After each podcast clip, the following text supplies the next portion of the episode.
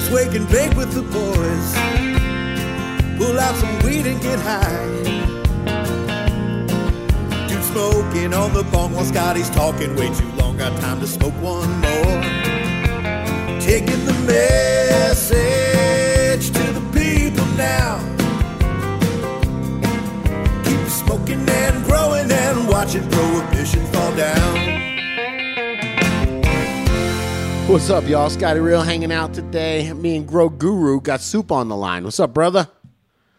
Hey, what's up, everybody? What's going on, DGZ? Oh man, it's, it's good to hear from you. Uh, Soup is an organic soil guy that really does, and in my opinion, knows what he's doing. He knows the why uh, uh, of why he does things. And uh, man, we were talking with. Uh, he heard the Dirt Man Dan talk. We were building organic soils and trying to learn as much as we could about them, all putting our heads together. And, and Soup said, "I got something to contribute, man. Get me on the mic." man, so Pretty much, man. yeah. So what do we got, man? So what? So I tell you what. Tell me about your style. You're up there in, in Northern California. Um, you're an organic grower. Tell me about your style, real quick, man. Um, so I'm doing like organic soil in pots. I'm kind of roughly following the Coot mix kind of thing that is real popular, the whole build the soil kind of thing. Sure. Um, kind of made a few of my own little tweaks to it, added a few other things, changed a few other things. I'm also like making some uh, um, some of my own homemade kind of Korean natural farming inputs they call it. Um, so that's been fun, kind of like going to the grocery store instead of the grocery store kind of thing. All right. so tell me about that then, because so now yeah. if if we're talking about. Uh, We've got to build the soil first of all. We've got to. The, what I'm confused about, or what I'm trying to learn about, is do we build all our macronutrients, our micronutrients, and our trace elements into the soil from the start, or are we constantly adding those? That's a great thing for us to talk about because I do feel like there's definitely confusion about that. And so basically, what's going on is if you have enough soil volume, you can get away with not having a top dress. So if you're in a gigantic bed, or if you're rocking really big pots outdoors, or if you're you know in the ground outdoors, you're probably not going to have to add anything. Um, you can probably make it full cycle just with a good large volume of amended soil. But if you know you're indoors in pots like most of us probably are, you still want to kind of use bigger pots, but you should also probably plan on doing some top dressing at some point. Um, and I usually say that's probably like the first week of flower is a great time to top dress. Um, and then maybe if you think you need it, sometimes they do it again in the third or fourth week of flower.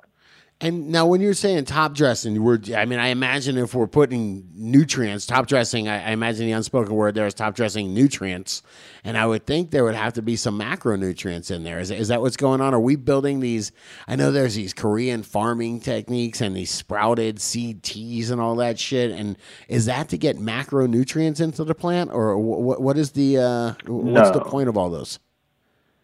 No, that stuff's mostly. I mean, we can. That's a whole huge topic there, but mostly what a lo- what a lot of that stuff is for is just kind of general plant health type stuff. You're getting most of your kind of your macronutrition from the soil, and that's where the top dressing comes in. So, like when I'm top dressing, I'm talking about, you know, I usually do take a big pile of compost or a big pile of earthworm castings. and I'll Right. mix in, you know, some kelp meal maybe some crab meal. Sometimes I try not to use too much crab meal if it's in flowering because crab meal has some nitrogen in it. Um, Do you know what you the know, NPK fish, of fish crab meal meal is is by any another good chance? one. Of what? Oh, the NPK of crab meal. Do we know what that is? It's like a three. I remember think it's, it's not like too hot. Three four zero or something like that. Okay, yeah, okay. So a little bit of Three nitrogen. four zero, and then really heavy in calcium. Oh, calcium. Yeah.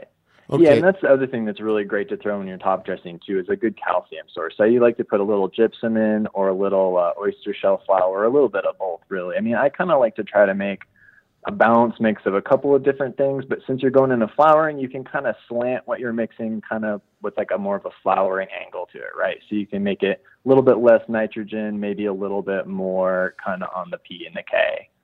Um, it's kind of what I've been doing, All right, man. and So definitely calcium. I tell you what, man. Will you take us from start to finish? Then can we just go go on a little journey in our minds, man? Theater of the mind, radio style. And um, if we're building your soil, what are we building it with, man? We got what five gallon buckets. We're going to do half a dozen of them. What, what, what are we doing, man? We getting a wheelbarrow full of stuff. We getting an empty reservoir.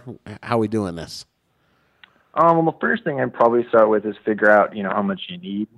Um, so however many pots you need. You also want to take into account, since you're probably going to be top dressing, to make sure you, you leave a little bit of room in your pots. Okay, got it. Um, Makes sense. So you know, calculate that in when you calculate how much soil you need. So like if you're growing in, like I'm I'm thinking about maybe doing some 10 gallons soon, which is borderline a little too small. But so say you're doing 15 gallons, you maybe only put 12 gallons of soil in there. Let's just say. Got it. Um, so calculate out usually, you know, by gallons um, about how much you need, and then like Guru, I think was saying on the show the other day, I think it's like what was it, seven point two uh, gallons per cubic foot or something like that. And I, I'm pretty sure that's wet gallons, and it's like 6.2 uh, for dry gallons. Yeah, so something like that. So from there, you can kind of come up with like a rough cubic foot number. Is like all I usually do, because most of the bulk stuff you're going to be buying, like your compost, is going to be in cubic feet, right? Right. Um, so convert your gallons to cubic feet as best you can, um, and then once you're there, I always figure for your base mix, you want about one part compost, one part um, aeration material, and then one part like a base, like cocoa or peat. All right. And aeration material, people say that they, you know some things are better than others. You know, perlite gets a bad rap because it seems to break down, and crush down into into dust. Uh, is there? Do you have a sexy new aeration material you like out there? What do you like? Yeah, I use a combination of rice hulls and pumice. You are so Um, fucking rice cool, hulls are cool because they're organic and they're pretty easy to find, and they break down into silica. Um, Yeah, they're like twenty two percent silica right is off the bat. because it doesn't really break down. Interesting. What was that? Uh, I just rice hulls are like twenty two percent silica. That if you, if you analyze them right off the bat.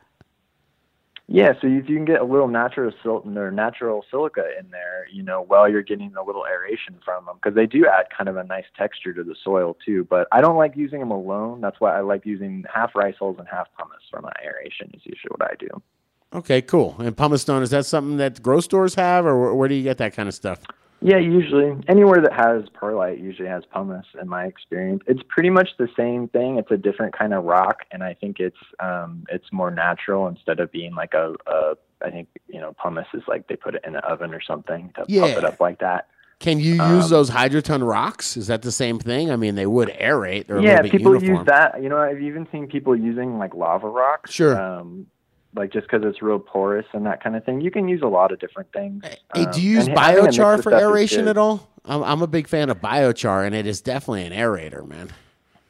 Um, I have, I do actually. I I, I did leave that out just because I don't know why I left that out actually, but I do usually put like about five percent. That's usually what um I think what the bag says. But yeah, I do usually use. I think it's Black Owl bio biochar is Nice. available near me, so I use that. Hey, next time you visit, I'm gonna have to show you. I went to my buddy's house. It used to when when he was the only guy out in the country that would let me fire up my biochar retort. the thing just Oh, shoots nice. flames like a jet engine for a little while, man, until the shit's ready. Basically, you know, burns off all the volatile gases. But the thing is crazy, man. It's fucking awesome. But yeah, I love biochar. I'm a huge fan of it. Um, it's like one of those things where it's aeration, but it's also aeration where microbes love to congregate. So you've got this aeration, and then you've got this just this perfect microbe home where they'll just carve out a little home in, in the labile carbon. So really good stuff. Right, and that's really what we're going for with the base mix, right? I mean, we're kind of trying to get a little bit of biology in there, but mostly we're kind of with the compost, right? But we're mostly just trying to kind of get like a good structure going, trying to get like a nice sponge there for all the nutrients and everything else to glob onto. Yes, agreed. Agreed. Love it, man. All right, so we got aeration. Uh, we've got. Uh, did you just mix compost? We got compost, aeration, and then we've got uh, our little our base. And do you prefer base uh, uh, peat or cocoa? I've been playing around just because I'm I like cocoa, so I've been playing around with cocoa uh, for my base. Um, Lambert Pete gave me a few bales of peat that I actually mixed in there, so I have both in these beds. But what do you think? You know, I've used both.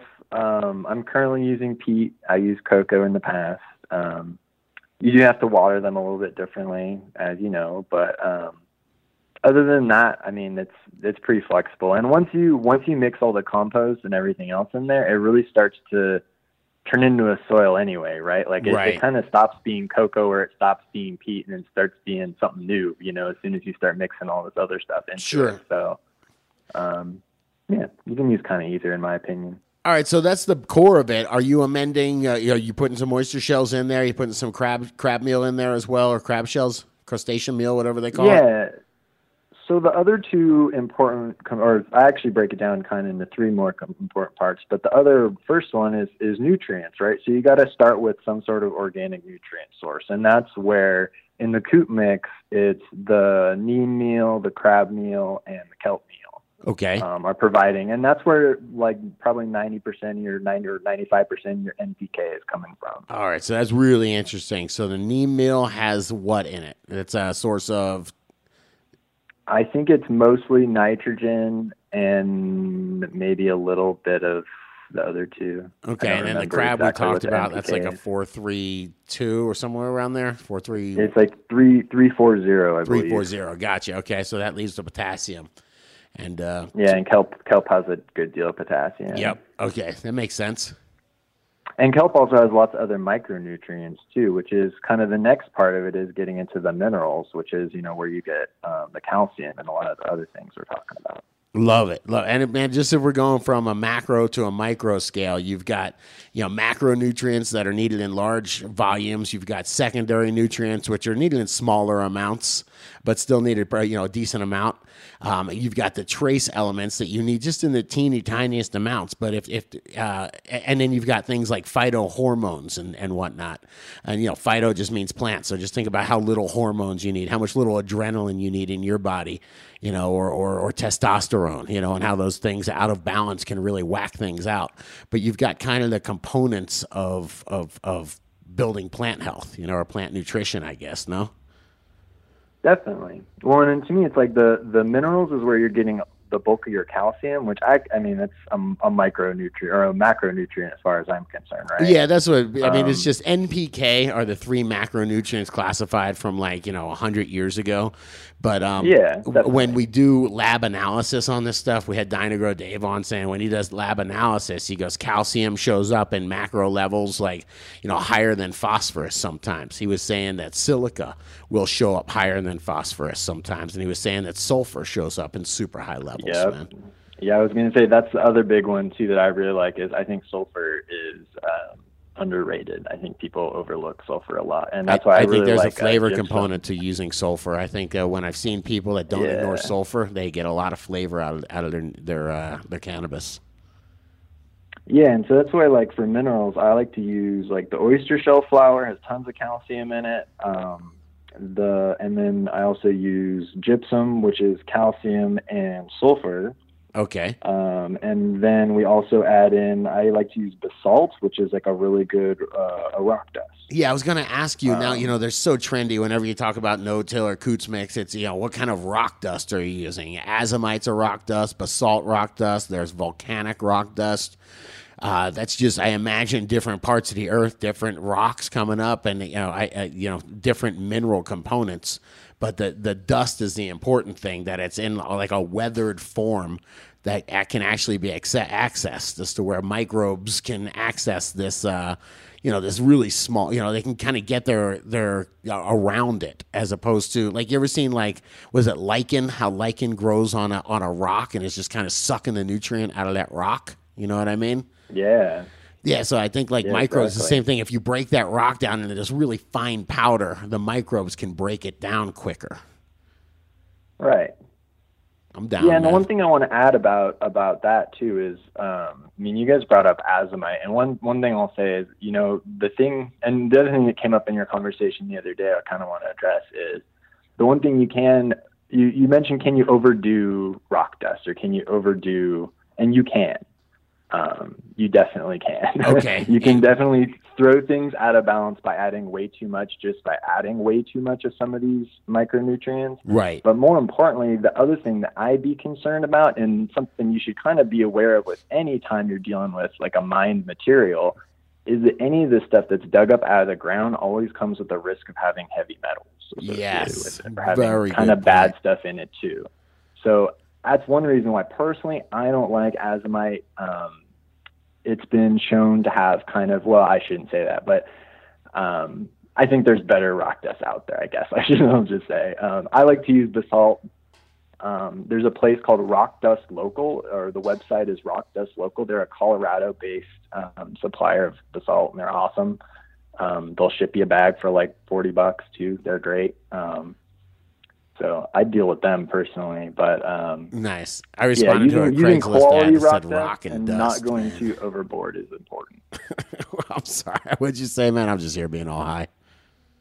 Oh, I just said, you know, using a quality rock dust so it doesn't have lots of heavy metals and lots of bad stuff you want to avoid is important, and also not going too crazy with it because you always have to accept a little bit of risk that anytime you're using anything mined, it might have some heavy metal in it. So you don't want to just keep piling heavy, you know, minerals on your soil because you you do have to worry about that sort of stuff accumulating up, especially if you are using the soil over time. Man, I was listening to some guy talk recently. Just be He was- aware of it. he was talking about how some of the rock dust is mined or he, he was trying i think it was a unique thing he was trying but to mine a rock dust uh, and then use like some of the gold mining equipment to pull out the heavy metals and i thought that was fairly cool. interesting so I, I wish him well with that i want to hear about that endeavor It's one of the Yeah, me too. industrial uses sounds for really cool. cyanide. what's that Is Mm. for I'm pretty sure in silver mining they'll use cyanide to it helps to pull it out of the ore. gotcha gotcha just a little cyanide never hurt nobody Just a little bit. all right so all right so the rock dust so you're saying you can have too much what it, how much is too much Um, I think I usually say like, what's the typical recommendation? I think it's like one to three cups per cubic foot or something like that. okay that's not that much man good. three cups Um, is people use a people use a ton more. Right. Um, to be honest, I think I think that's about what I'm using, but um, I honestly I don't know a good number. you shouldn't go off my numbers. No worries, top of my man. head, But when we're talking about cannabis, um, also, I'm, I'm just thinking about the, the that term dynamic accumulator, which is cannabis. Me, it means that it pulls whatever is in the, the soil or you know, whatever nutrients are in the soil out and into the plant. So it, you know they use it for like bioremediation for cleaning things up and whatnot. But uh, yeah, if you did have some kind of heavy metals in there, it would be a problem. You would end up smoking and ingesting them. So that is that is concerning, right. brother. Well, yeah, and, and that's why it's important to to take the time to source good ingredients. I mean, and that's that's why. And I mean, we talked about this, and it, we had a good Google Plus conversation about this the other day. But kind of like you know, you start off with maybe using azomite because it's what you heard of and it's common and it's rock dust, and then maybe you hear as you know, there's better alternatives, and Right. you move on to something else. And I mean, that's kind of the process, and that's what I love about this kind of gardening is it's you know you you're always learning, you're always trying to improve, you're always trying to kind of take that next step further to make it a little bit better. You know, so um, you know, azomite's fine if you can find it, you know, but don't settle for it. You know, use the best shit you can find and and keep looking for something better. Never settle for what you have. Always keep looking for something better. So you need to make your own. You could call it basalt of the earth, man. Ooh, I like it. Thank you very much. All right, cool. So we've got. Uh, so we're talking the the Karanja, kelp, and what was the middle one that give us our macros, man? Karanja, kelp, and Crustacean. neem, Crustacean. neem, crab, and kelp. I fucked up neem and Kar- neem and Karanja. My my my apologies. Neem, crab, or crustacean, and kelp. Those give you your macronutrients, your bases. Now we're getting our, our micros from the uh, rock dust, right? The, your, our trace elements from the rock dust, correct? Yeah, and this is where I mean, I think you've talked about like the the law of minimums before, where it's like you know you're talking about the barrel with the staves in it. Let's fucking talk about that real um, quick, man. It was so cool. The guy that invented this is a stone call, man. We can go off any direction we want, man. I the guy, the guy that invented salt fertilizers, Justus Justus von Liebig. He had figured at the end of his life, he was like, "Holy shit, man! It just don't work as good." He had done a long experiment with it, played with it, but he realized he was missing something. He was just using NPK on things, and he realized there was this law of the minimum, man. And tell him about it, Soup. Yeah, well, basically, there's all these different, you know, minerals and, and elements that the plant needs, and if any of them are lacking, then the plant's not going to perform. Um, so if you think about it, kind of like a, a barrel with all the little vertical staves in the barrel, barrel the little vertical sticks uh, making up the barrel. Um, you know, you can only fill it up as tall as the tallest one, right? So if one of those staves is really short, the whole the barrel kind of is going to just fall apart at that point, and it's not going to hold any water. So you got to kind of build up the whole thing and make a balance mix together to make the whole thing work. Uh, agreed, man. And some of those things, I mean, something like manganese, you know, or uh, trying to think. What, oh, here's a shocking one: arsenic. Arsenic is a trace Yeah. element. That's what the A in azomite is. You know, so you need Yep. a, a, a tiny bit of that for you know for the plant to thrive. Well, if you don't have the teeny tiny bit of it, the, the plant's not going to thrive, man. It's it's going to be missing that stuff, and it's going to feel it, man. So it's kind of crazy the way you need all that stuff. Yeah, and that's why I really like to take kind of a broad approach when I'm thinking about minerals and, and nutrients in general. You know, is just it's better to have a good balance of a lot of things than to have a ton of anything. You know, and to try to match. You know, there's so many people out there still with that the bloom booster philosophy. You know, Sure. still trying to push that the phosphorus. You know, and um, There's still guys that You take know, steroids out there and get huge, man. Some people like that look. Right, right. But I mean, I think we're learning now that it's it's a lot more about having a little bit of everything, creating a good balance, and making sure you know you meet that law minimums on everything. Make sure you have that teensy tiny bit of arsenic if the plant needs it. You know, making sure you have a little boron and a little manganese, and that's where the rock dust really comes in. It it doesn't have a ton of any of those things necessarily, but it's got a little bit of everything. Right. And don't forget, you don't need a lot of those things. You don't want to. That's why, you know, Right. you just, you're having this conversation with you. Thank you. You explain to me why you don't need to go putting three and four cups of rock dust in there. And if you do, you're asking for problems because the A is ar- arsenic. You need a teeny tiny bit of arsenic in your soil or it won't work.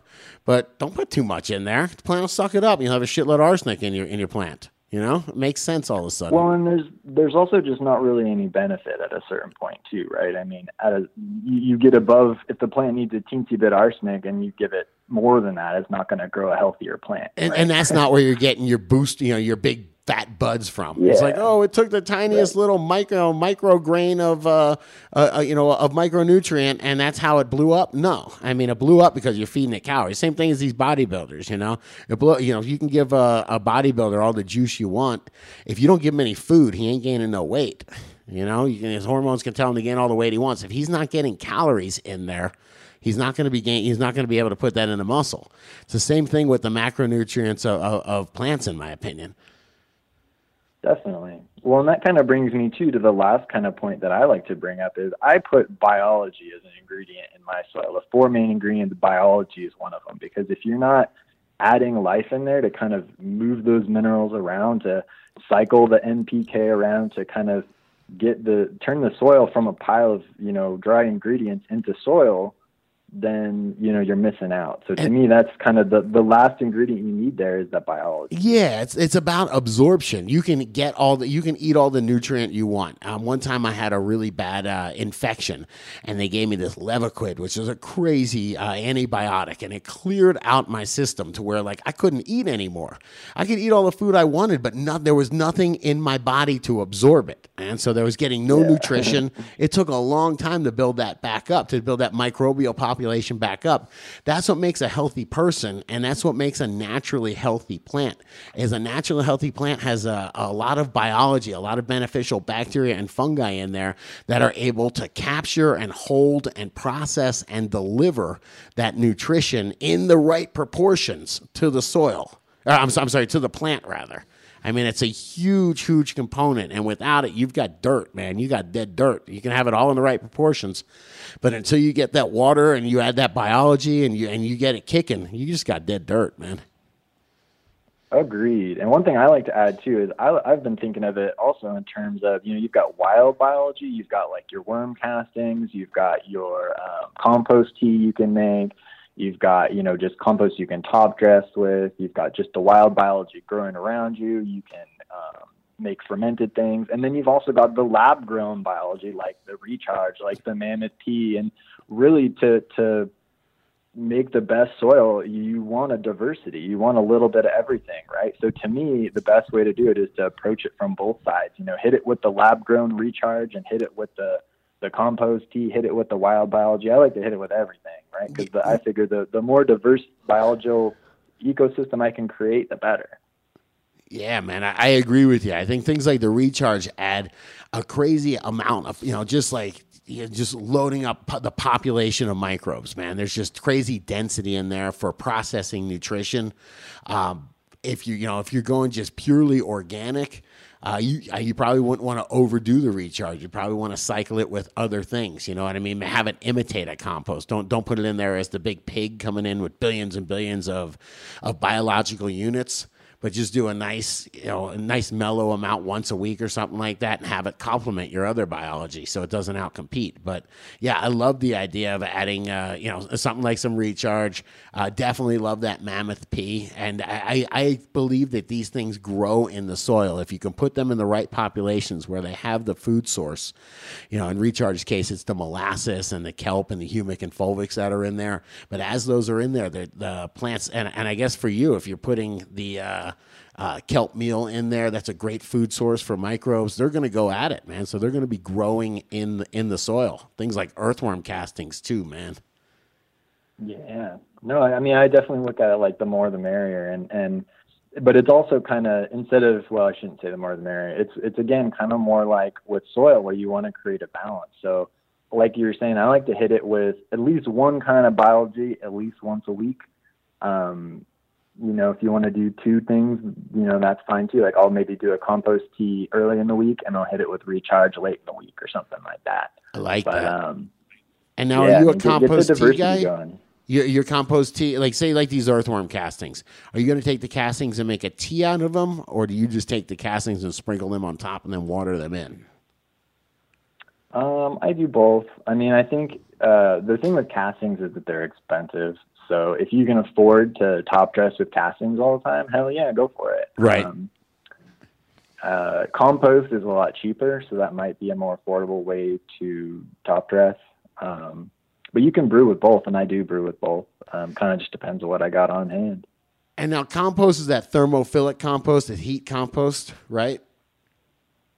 Yeah, or I'll use. I mean, I have a backyard pile that I'll use for brewing. Um, I don't top dress with stuff from my yard because I'm worried about bringing in things, Right. um, you know, infecting my garden with things from outdoors. But I figure brewing it's um, a little bit safer. So I do occasionally brew with my compost from outdoors.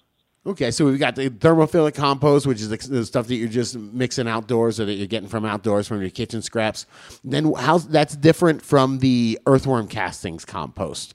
Uh, the, you know, the the vermicompost. The vermicompost is going through the earthworm castings. So, uh, do you do both those, or do you do you use both those different ones, or how do they differ? And is it just that's just your diversity, where you're saying, hey, once a week I'll do this, once a week I'll do that? How's that work out for you? Uh, well, I like I said, I'm mostly limited by cost. So, I mean, compost you can get a good bag of compost for, you know, I can find it usually for less than ten bucks a bag where I live. Right. Um, castings is going to be like three times that for a good bag of castings. So, Gotcha. um, I, I like to use both when I can. Um, I'm trying to get a worm bin going again. I had one going and then I, I had to shut it down. We had the, a big fungus gnat infect, uh, infestation a while back and it, it got in the, the worm farm, so I shut it down. But working on bringing it back and uh, um, would love to get my own castings going again because that was pretty awesome when I had that going for a short time. Yeah, I seen those worm bins with like the four bins, and at the bottom is just the, the leachate coming out, just the liquid coming out. I'm like, man, that, that that one looks good, man. You know, but what are you saying? The peril is that you get uh, uh you you get uh, fungus gnats in your kitchen. Um, well, I had like a, a flow through, like a bag where it's got like a, um, you kind of put stuff in the top and castings kind of flow out the bottom. yeah, that's what I'm talking about. Um, Yeah. Yeah, those, and they're pretty cool. My issue with it is it was in my grow or it was like near my grow.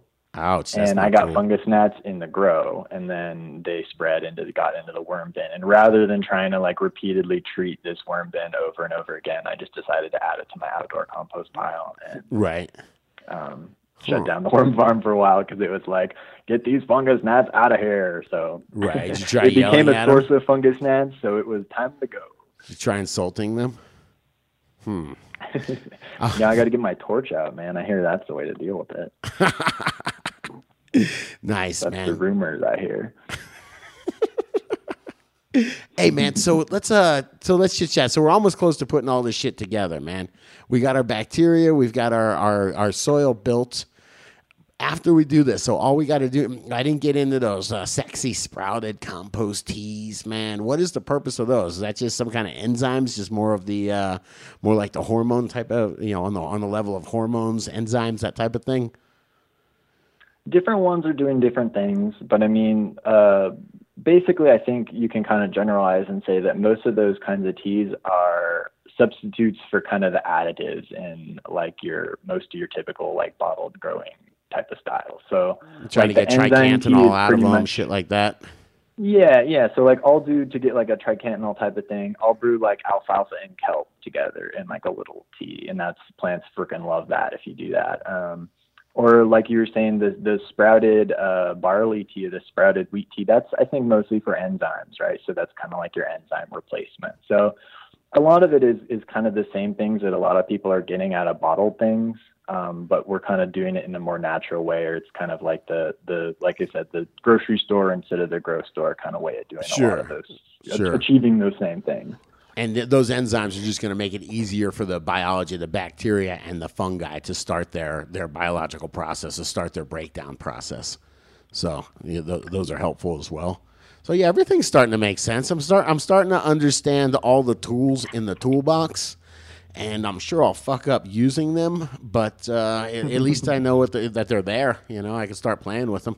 Eventually, I'll learn how to right swing well that that's hammer. that's kind of like what i was saying though is, is that's what you got to do is just kind of enjoy the journey of it right? I mean you gotta it's kind of you found a whole new toolbox right? I mean don't don't think of this as like a a rough change you have to make from from you know synthetics to organics. It's more like you found a whole new tool, toolbox worth of tools to play with. So um you know like i said you start start with what you've got available and and build from there Yeah, I got I got my power saw and I got my hand saw, man. Don't be afraid to use that fencing hammer.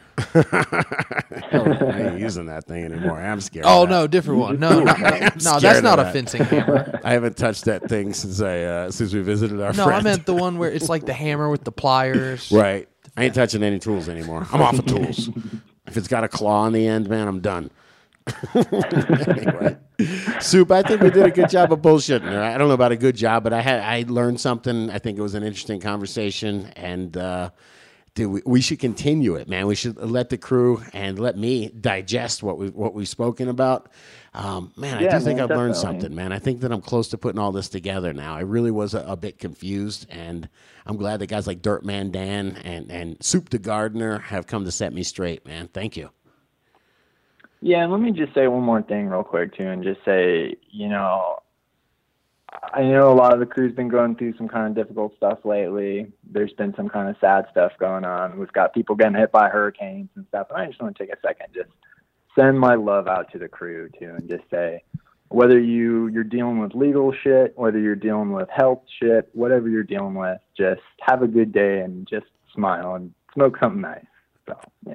Yeah, I think about that all the time, man. Sometimes you got to look up in the sky and remember how, special and wonderful it is to be alive. And compared to some, your life sucks right now. Uh, compared to others, your life is fucking amazing, man. So just just remember that, man. And and don't try Hell to worry man. about comparing yourself to everybody. That that should make it seem irrelevant, hopefully. Yeah, and just know the crew's here for everybody too. If you guys need to talk, you guys need help with your grow, you know, hit me up, hit Scotty up, post on the website, post on the Google Plus, hit me up on Instagram or something, you know. Get in touch and we'll help you out. I appreciate it. It reminds me, I'm leaving for three and a half weeks, man. You think you could watch my grow and my dogs and my chickens and my cat? Uh, He's uh, diabetic. yeah. sure. Pushing it. Scotty's always got to push it, doesn't he? Soup, I love you, brother. Thank you for that. Hell yeah, man. All right, we'll talk to you soon, man. All right, thanks guys. You guys have a good day. All right, you too, brother. Some people love to blaze up the dank. Yeah, we get high before noon. And when the boss man says to take a little break, that means we're lighting up a tube. It's just weed. It's just weed. I like to keep a good buzz on, on, on. It's just weed. It's just weed. In my toolbox, there's a bone. Some people start their day off with a pill. It's what the doctor says to do. They shake their heads at natural medicine. Go ahead and try something new, new, new. It's just weed. It's just weed. I like to keep the good buzz on, on, on. It's just weed. It's just weed. I like to smoke it all day long.